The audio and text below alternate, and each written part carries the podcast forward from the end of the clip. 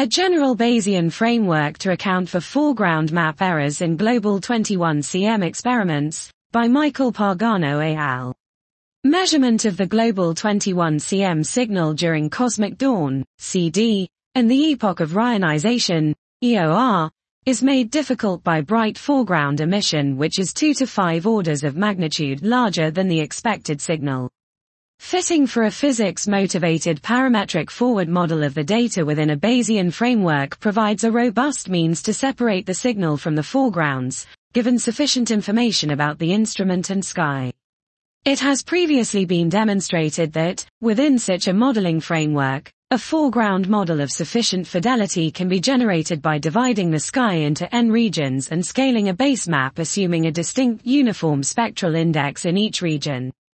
Using the radio experiment for the analysis of cosmic hydrogen, REACH, as our fiducial instrument, we show that, if unaccounted for, amplitude errors in low-frequency radio maps used for our base map model will prevent recovery of the 21 cm signal within this framework, and that the level of bias in the recovered 21 cm signal is proportional to the amplitude and the correlation length of the base map errors in the region.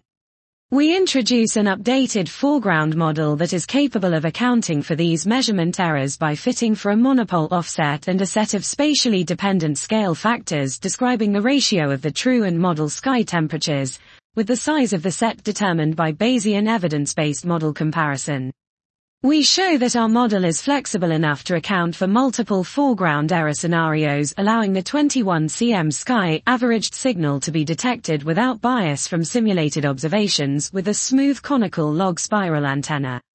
Dot. This was a general Bayesian framework to account for foreground map errors in global 21 cm experiments by Michael Pagano et al.